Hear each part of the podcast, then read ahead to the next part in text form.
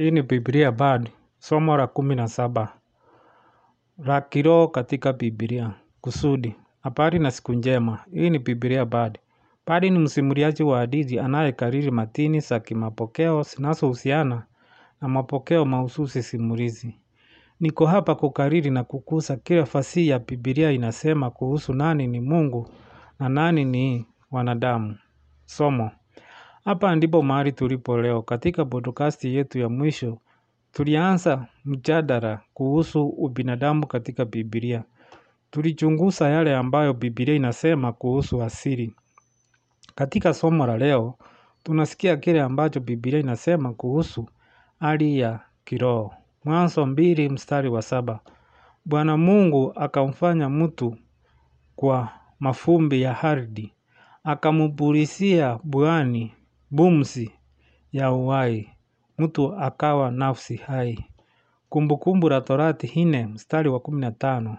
amukuona umbo la namna yoyote siku ile Bwana aliposema nanyi huko Orebu katika moto. Isaya arobaini mstari wa ishirini na tano. Mutanifananisha na nani au nani ni sawa nami asema mtakatifu. Yohana nne mstari wa ishirini na nne. Mungu ni roho. Nao wamwabuduao yeye inawapasa kumwabudu katika roho na ukweli. Majadiliano. Watu ambao hawamkiri Mungu kwa Biblia wana shida na wazo la hali ya kiroho. Hawatumii neno hili kama lilivyotumiwa katika Biblia. Wanafikiri kwamba roho ina maana ya akili, hisia, hofu, tamaa na ubunifu. Mawazo yote yaliyotolewa na Plato. Hali ya kiroho ya mwanadamu katika Biblia inategemea Mungu. Mwanzo mbili mstari wa saba huonyesha wazi kwamba roho ya mwanadamu iliumbwa kutokana na pumzi ya Mungu iliyopulizwa ndani ya mwili usio na uhai. Kwa kuwa tunaona maandishi ya Biblia kama fasihi kwa kutumia uchambuzi wa fasihi, wazo la pumzi ya Mungu ni mfano wa kitu kinachoonekana kama pumzi. Kinachomwacha Mungu na kuweka naye katika mwili wa mwanadamu. Vyovyote vile, pumzi. Hii ilikuwa aliumba maisha ya mwanadamu kwa ajili ya mtu akawa nafsi hai. Hii hapa picha ya kifasihi. Mungu anaelezwa kana kwamba alikuwa mfinyanzi wa binadamu. Anayekusanya udongo usiofanywa kutoka kwenye rundo hili.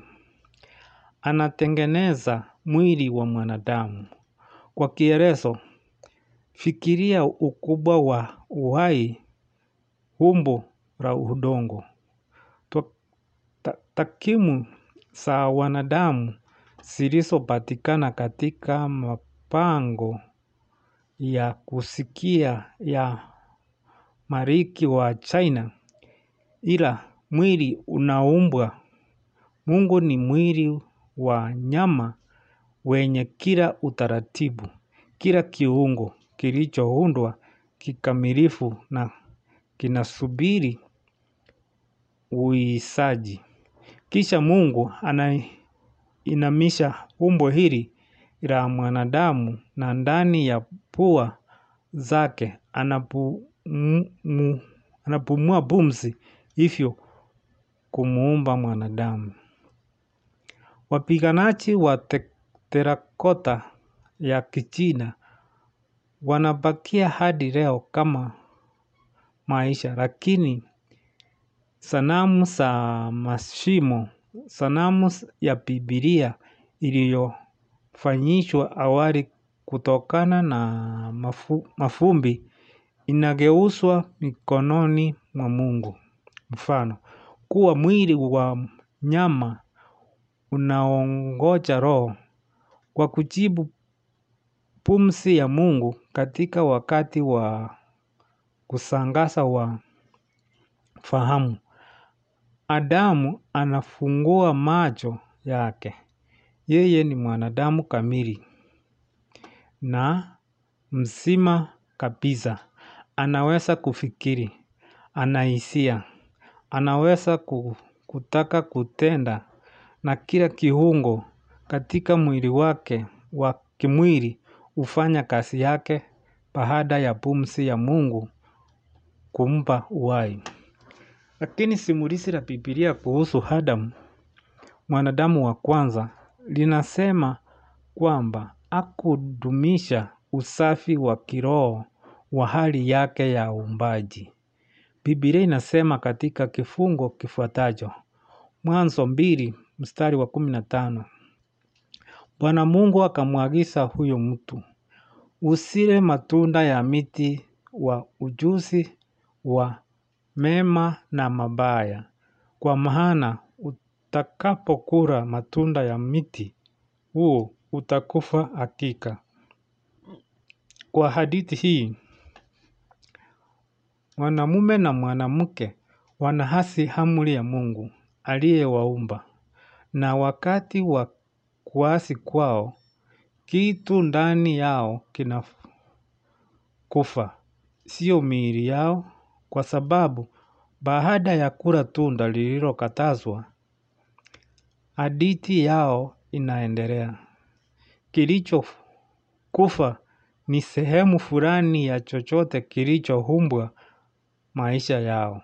Chochote kilichokufa kifo cha kitu hicho kiliwatenganisha wanadamu na Mungu aliyewaumba wakati wakiwa hai kiroho.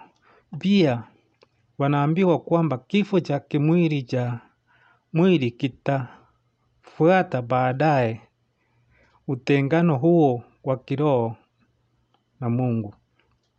Mwanzo tatu mstari wa kumi na tisa inaeleza Mungu akisema yafuatayo.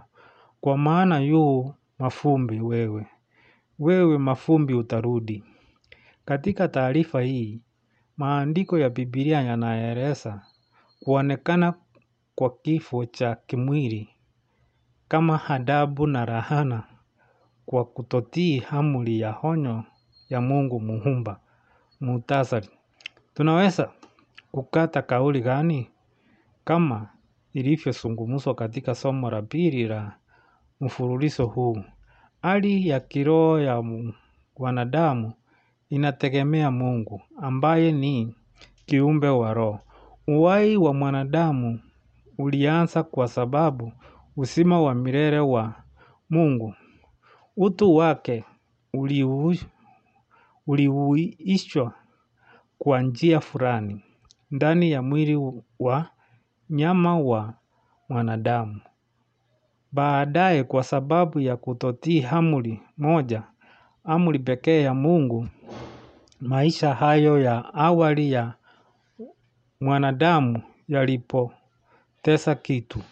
Na ubinadamu ukawa chini ya kiti kibya kinachoitwa kifo. Fasihi nzima ya Biblia inaangazia juu ya vitisho vinavyotokea duniani kwa sababu ya kutotii huko. Na hatua zilizochukuliwa na Mungu kurejesha maisha mapya kwa wanadamu ambao yanaunganisha tena ubinadamu na Mungu. Muunganisho mpya kwa Mungu ambao hauwezi kupotea au kuchukuliwa mbali na matendo ya uasi ya mtu yeyote katika wanadamu. Jinsi Biblia inavyoelezea kuunganishwa tena huku sehemu yetu ndani yake na matendo ya Mungu kuhusu hilo ndilo jambo kuu kwetu. Dini nyingine zote duniani zimejitolea vivyo hivyo kueleza chanzo cha hali ya kibinadamu na kueleza jinsi hali hiyo inavyoweza kushindwa. Dini hizo nyingine na falsafa zinaeleza chanzo cha hali ya mwanadamu tofauti na Biblia. Wanatoa tiba tofauti kwa hali hii na kuelezea malengo tofauti ya milele ambayo tiba zao zinatakiwa kufikia. Kusudi la podokasti hii ni kutoa majibu ya Biblia kwa maswali hayo kuhusu asili ya hali ya sasa ya binadamu, njia ya Biblia ya kurekebisha hali hiyo na lengo la mwisho ambalo agano jipya linaeleza kwa ajili ya wanadamu. Ni imani ya Biblia bali kwamba majibu ya Biblia ni pekee katika mawazo yote ya kidini. Si magumu au magumu kuelewa. Lakini kwa kushangaza, haijulikani kwa wengi wa jamii kutia ndani wale tunaowataja kuwa wakristo. Wachina kumaanisha kwamba wanajua kidogo kuhusu ukristo kama wanavyojua kuhusu dini nyingine yoyote. Labda kidogo lakini zote zinajiita wakristo itimizo. Hivi ndivyo Biblia bado inavyofanya kazi. Marudio mafupi yaliyolenga kwa karibu. Hakuna vikwazo, hakuna njia za sungura. Fuata Biblia badi kwenye Twitter, Instagram na Facebook. Tumia Biblia Bard maswali au maoni yoyote unayopenda kutoa kwa Biblia Bard at us@gmail.com. Nimefurahia kusikia kutoka kwako.